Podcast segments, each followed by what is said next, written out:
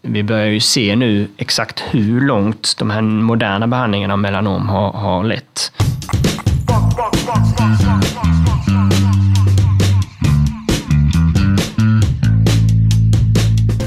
Här är ett nytt avsnitt av Akademiliv, podden där vi nördar ner oss och tar reda på vad forskningen har för svar på frågor om kroppen, om vård och om hälsa.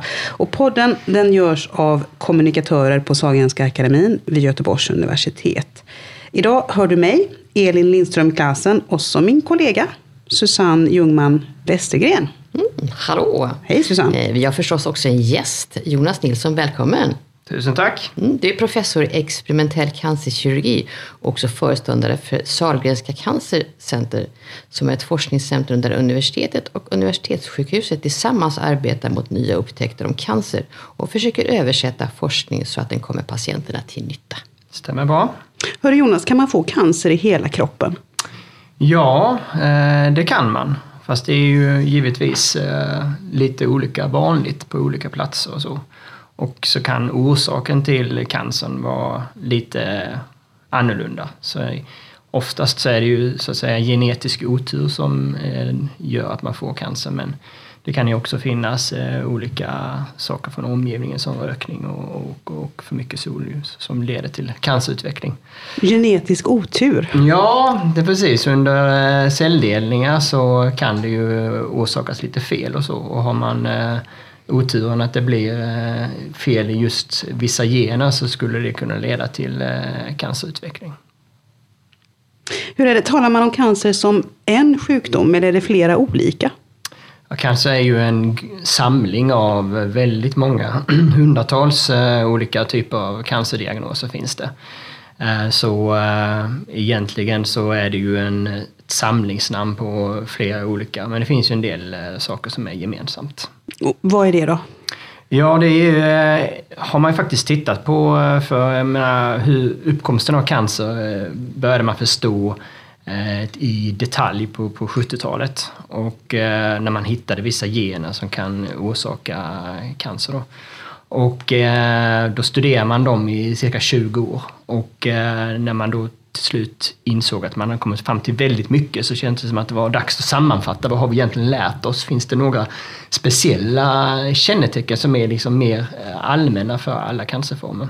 Och då kom man fram till först 6 stycken kännetecken, hallmarks of cancer. Och senare så utvidgades den listan 10 år senare då till att vara 10 olika kännetecken som är egentligen förändringar som en cell måste genomgå för att kunna bli en cancer. Men ska man titta då huruvida alla de här förändringarna gäller precis alla cancerformer så kan man titta på att det som är mest kännetecknande är den här okontrollerade celldelningen. Att cellen delar sig utan att stanna. Det är det som är cancer. Men för en patolog som studerar cancer i mikroskopet, de skulle säga att de kallar det först för cancer när cancern börjar sprida sig till andra platser än ursprung. Så där har vi en liten, så att säga, definitionsfråga då, beroende på vem man frågar vad som är kännetecken. Men jag skulle säga okontrollerad celldelning.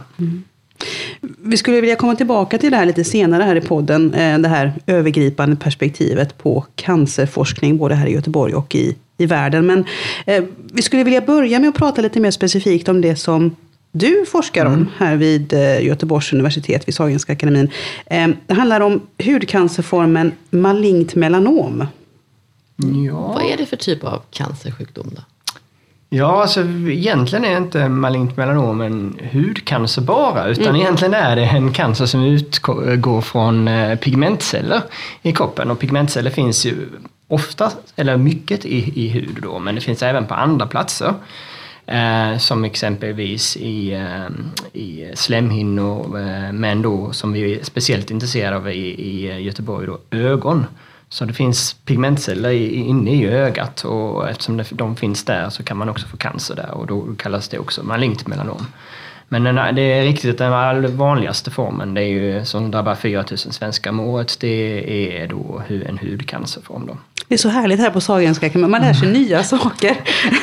Det här var nytt för mig faktiskt. Att det är pigmentet det handlar om. Men hur allvarlig är den här typen av cancer då? Är det en skillnad om det sitter i ögat, den här malignt melanom, om det sitter på huden? Det är ju en inte alldeles lätt fråga att svara på. Man kan snarare säga så att hudcancern drabbar 4 500 individer om året, men kan ju upptäckas i vårdcentraler av huddoktorer som ju gör det mestadels av behandlingen genom att helt enkelt skära bort den här cancerformen. Men om den har spridit sig så då var den ju tidigare en dödlig cancerform då. Ögonmelanom är genetiskt betingad huruvida man kommer att överleva den sjukdomen eller inte. Så 50% av fallen kan antingen att man strålar sönder tumören när den sitter i ögat eller att man opererar bort ögat. Men 50% får metastaser, alltså spridning då, 80-90% av fallen till levern, och då är det en dödlig sjukdom. Och där jobbar vi mycket i Göteborg då med att sätta upp nya kliniska prövningar för den här speciellt svåra patientgruppen då. Den här ögonformen, är upptäcks den ofta på vårdcentralen eller är det optiker? Eller? Ja, det är ögondoktorer som ser de här fläckarna då. Och så. Ja, för att patienten har fått symptom innan eller? Ja, man ser ju det kanske lite sämre, det blir fläckar och så. Hud kan man själv misstänka, men det är svårt att förstå vad som hänt i ögat. Så ofta blir det att man söker för någonting och så ser man det. Då förstår jag det. Vad är de viktigaste frågorna som ni arbetar med i din grupp när det gäller malignt melanom just nu? Jag skulle säga att vi har 3 huvudspår just i dagsläget. Sen nämnde den här ögonmelanomformen då att de bildar levermetastaser. Och tidigare har man genetiskt karaktäriserat tumören när den sitter i ögat. Men på grund av att man sällan tar biopsier från levern när de får levermetastaser, eftersom man ändå vet att de har haft ögonmelanom sedan tidigare, så har det saknats en genetisk karaktärisering av den här formen när den har spritt sig till levern då. Så det studerar vi då genetiskt, och sen studerar vi även de hudmelanomen som har spritt sig och som har sen behandlats med olika typer av terapier i patient då. De också, varför blir de resistenta exempelvis mot immunterapi och målinriktad behandling. Så det är huvudsakligen det genetiska spåret. Sen har vi också att vi skapar humaniserade djurmodeller som man kallar det. Det är alltså modeller som liknar patienternas tumörer då. Och det gör vi dels med genetiska metoder men också rent i translationell forskning. Och sen det sista som vi håller på att jobba med är att försöka använda oss av kunskapen från genetiken och från de här djurmodellerna för att utveckla nya behandlingar, och det gör vi då tillsammans med läkare på onkologen och kirurgen på Sahlgrenska. Och det här med att man behöver ha koll på exakt vilka genetiska förändringar det är som styr just den här cancern, så att säga. Det har att göra med vilka läkemedel som sen kan tänkas fungera. Ja, i hudmelanom är det så. I ögonmelanom så är dessvärre de genetiska förändringarna som sker kan man inte i dagsläget komma åt med läkemedel, för att det är en annan typ av så att säga, protein då som bildas som inte är jättelätt åtkomligt med just läkemedel. Så där hoppas vi mycket på att kunna använda immunterapi även om det i dagsläget inte visar sig att fungera. Så där har vi mycket att göra på immungenetik, om man säger så. Studera hur ska vi kunna omvandla den här cancerformen till att vara en cancerform som går att behandla med immunterapi, vilket inte i dagsläget går att göra då. Jag kommer ihåg när du kom hit till Sahlgrenska akademin från Umeå var det då, va? Innan du kom hit tillsammans med din fru också, som också ingår i din forskargrupp.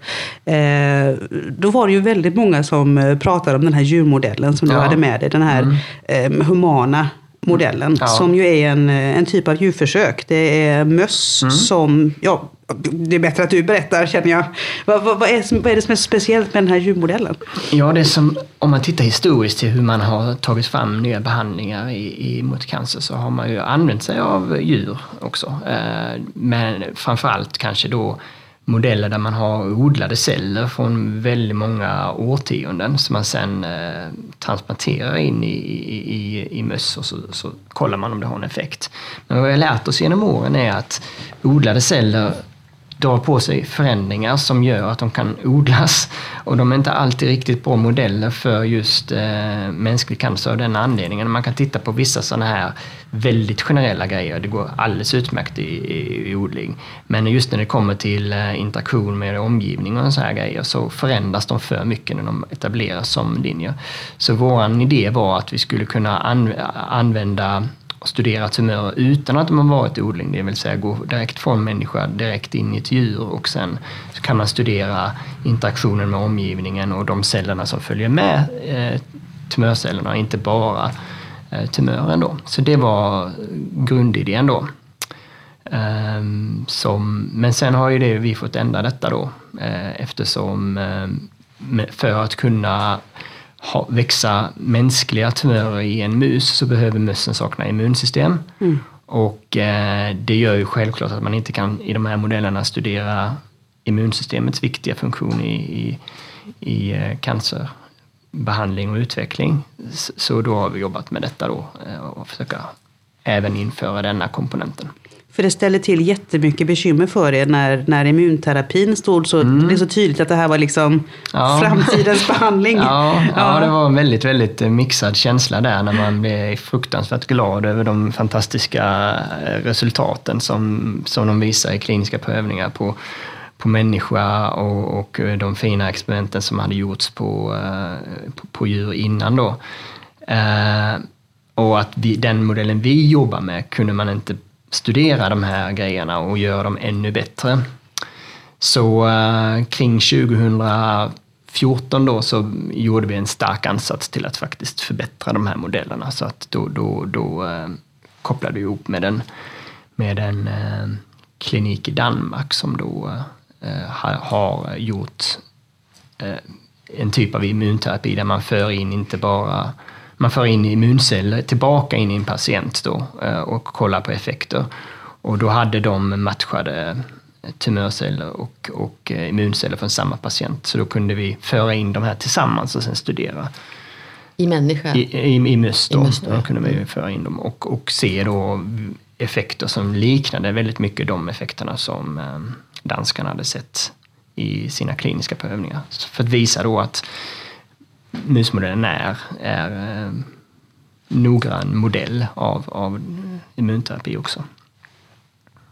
Du leder ju en grupp som är det som vi brukar kalla för translationell. Alltså den är överbryggande mellan kliniken och mellan grundforskningen. Och du är själv cellbiolog i grunden. Ja, just det. Men du har en del läkare och så också som du samarbetar med i detta.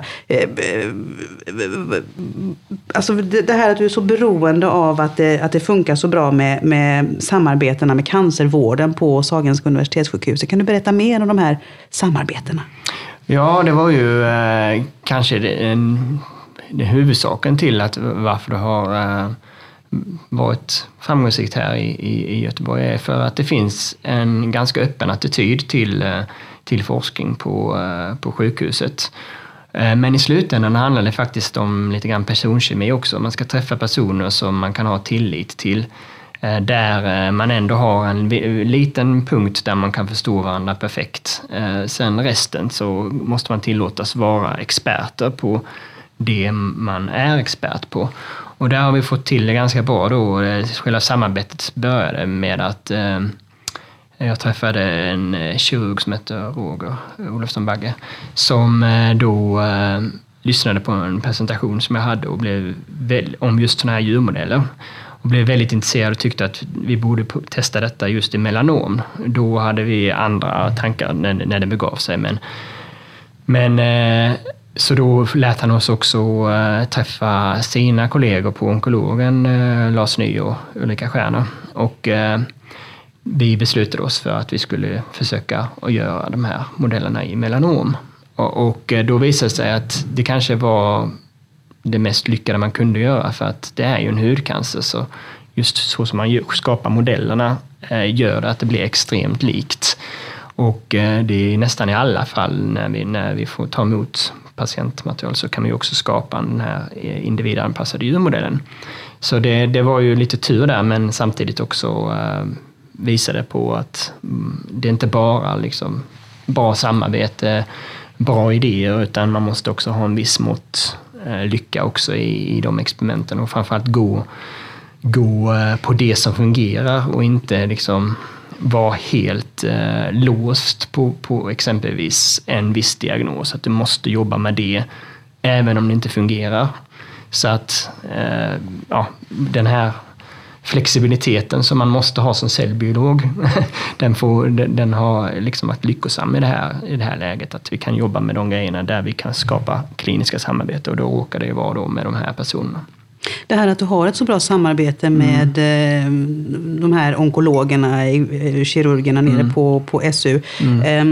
Och att det är sådana individanpassade modeller. Alltså du tar ju liksom biopsier från patienter som nu har malignt melanom. Ja. Och så först in i en mus och så får det växa till i musen. Kan det komma den patienten till nytta sen också? Eller hur funkar det?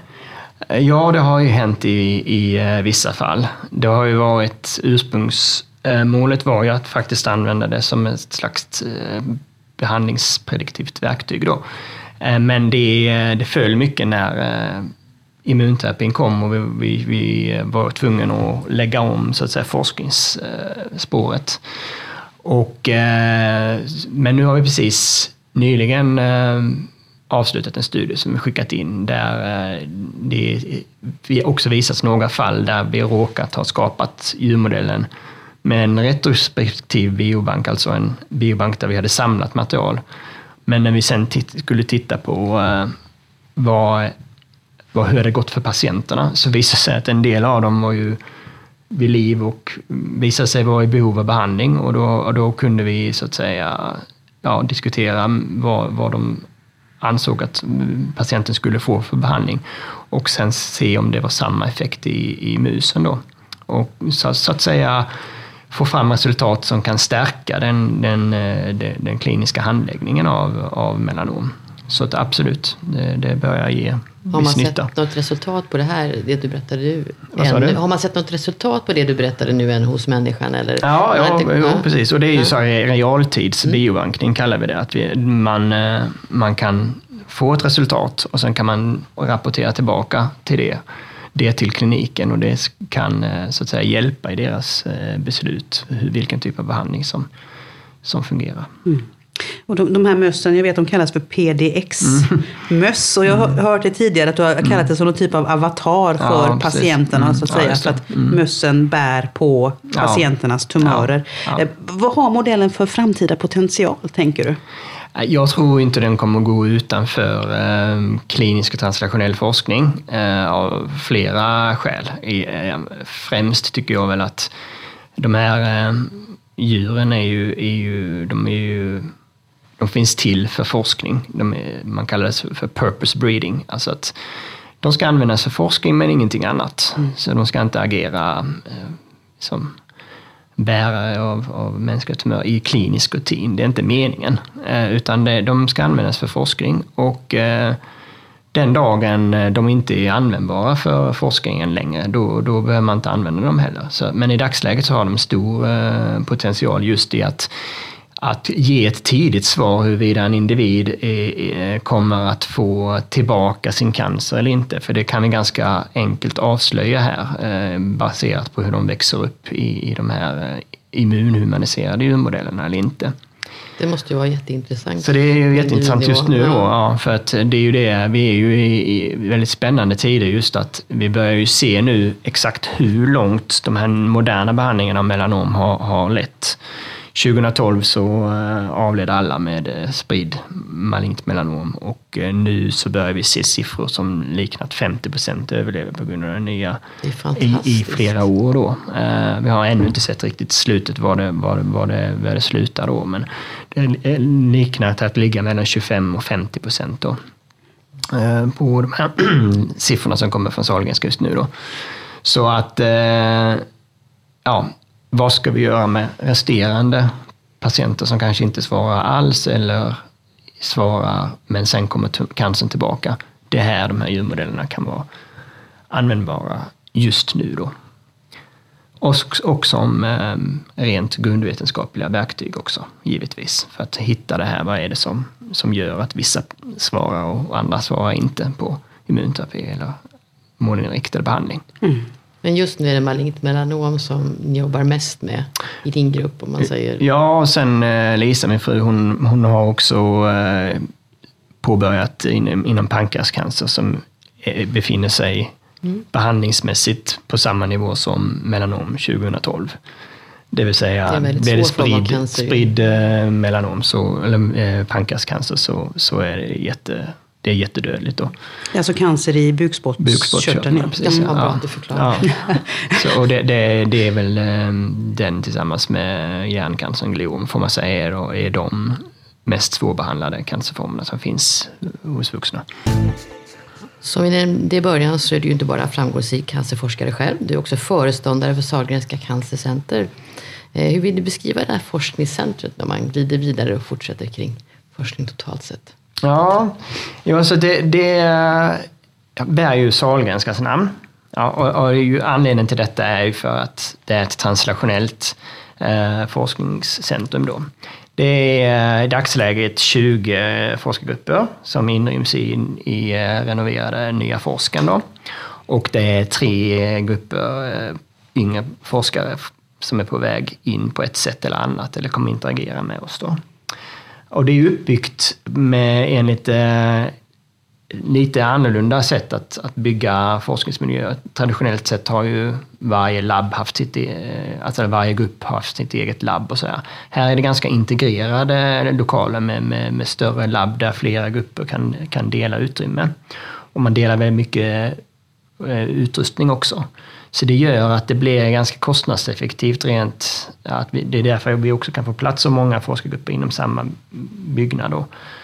För att man framförallt försöker att dela utrymme så att varje labb används så mycket som möjligt då. Det här med delade utrymmen innebär också att interaktionerna mellan olika forskare som kanske jobbar med helt olika typer av cancer och sånt att det kan liksom blomma. Ja. Det hjälper till, absolut. Mm. Det gör det ju. Jag tänkte också synergieffekter måste det vara. De här av slump att man råkar prata om någonting och så precis som du sa innan, forskning är ju många gånger av en slump. Mm. Ja, jo. Nej, den där närheten och den kritiska massan är ju betydelse för alla forskningsmiljöer. Vad tror du betyder att ni finns just här i Göteborg, för Göteborg så att säga, för Göteborgs forskning totalt sett? Ja, alltså jag kommer ju från utifrån så jag har ju inte den här historiska inblicken för hur det har varit för Göteborg på det sättet, utan jag kan bara säga hur det såg ut utifrån i alla fall. Så tror jag att i alla fall nationellt så har Göteborg positionerat sig extremt mycket de senaste åren.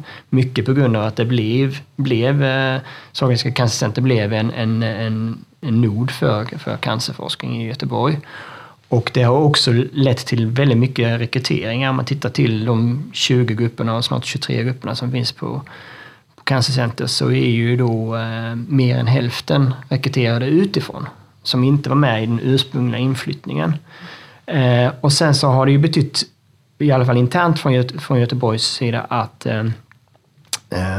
cancer var tidigare inget starkt forskningsområde utifrån de här definitionerna. Men när Cancercenter startades så gav PAM då... rektor på den tiden. Rektorn, gav forskningsämnet. Det är då strategiskt forskningsområde. Och det har det inte varit tidigare. Så att det har ju satt liksom ögonen på ett forskningsområde som tidigare var utspritt på många olika platser. Men idag så är det lite mer integrerat. Man vet var man ska gå om man ska kontakta cancerforskare. Och det är ju antingen till cancercenter då, eller att vi kan skicka vidare till de miljöerna som vi interagerar med, som också är starka, som borta på Medchem bland annat. Vad betyder det för dig personligen och ditt val att komma hit till Göteborg, att vi hade satsat på det här cancercentrumet?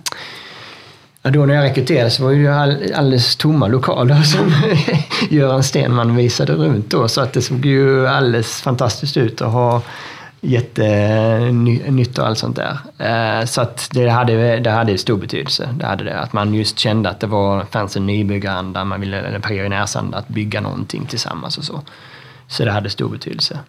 Men jag tror att närheten till Nordens största sjukhus var i slutändan det som ändå fick oss hit, just eftersom det var så vi såg möjligheterna till att kunna starta de här kliniska samarbeten som vi har gjort. Nu har ni ju samlat allt det här så fint tillsammans. Tror du att man kan lösa cancerns gåta? Tror du att man kan hitta ett universalläkemedel eller någonting som gör att kanske inte uppstår till och med? Det är ju alltid svårt att förutspå saker. Speciellt framtiden, som Nils Bohr sa en gång i tiden. Det blir frågan. Ja, exakt. Ja, det. Jag tror att vi kommer kunna ta nya angreppssätt som vi i dagsläget inte har en aning om.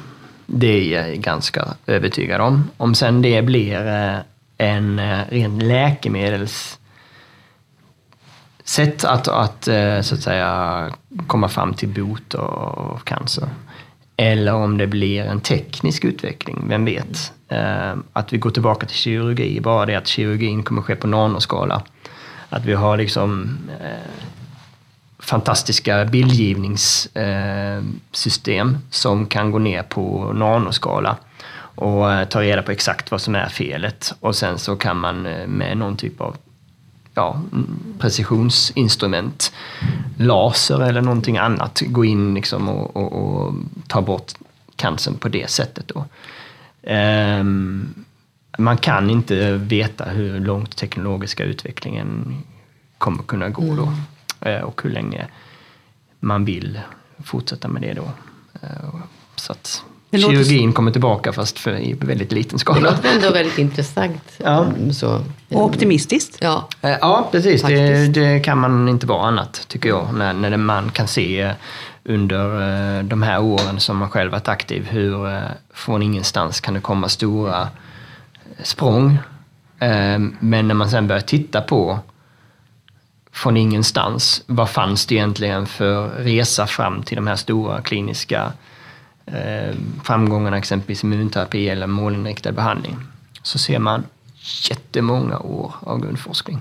Det är alltså otroligt många år. Vi snackar 20 år för den här immunterapin som har kommit nu då, så att det visar att vi behöver tillåta inte bara de här translationella idéerna som kanske har ganska kort väg till klinik, utan även det här grundtänkandet att vi behöver lära oss mer om kroppen generellt, och det kommer gagna cancerpatienter också. Plus alla andra sjukdomar. Det finns ju många andra sjukdomar ute i samhället som har stora bekymmer. Men åldrande population också dessutom. Ja, tack för att du kom hit idag. Den här podden har funnits ett tag nu, 3 år faktiskt, och vi har hunnit spela in över 20 avsnitt, alla med forskare här på Sahlgrenska akademin. Du hittar alla våra avsnitt på iTunes eller Soundcloud eller andra ställen där podden finns. Du som har lyssnat får gärna höra av dig med lite tips och lite reflektioner. Du kan mejla till akademiliv@gu.se. Akademiliv@gu.se är adressen. Tack för att du lyssnade, och tack Jonas. Stort tack. Hej då. Hej då. Hej.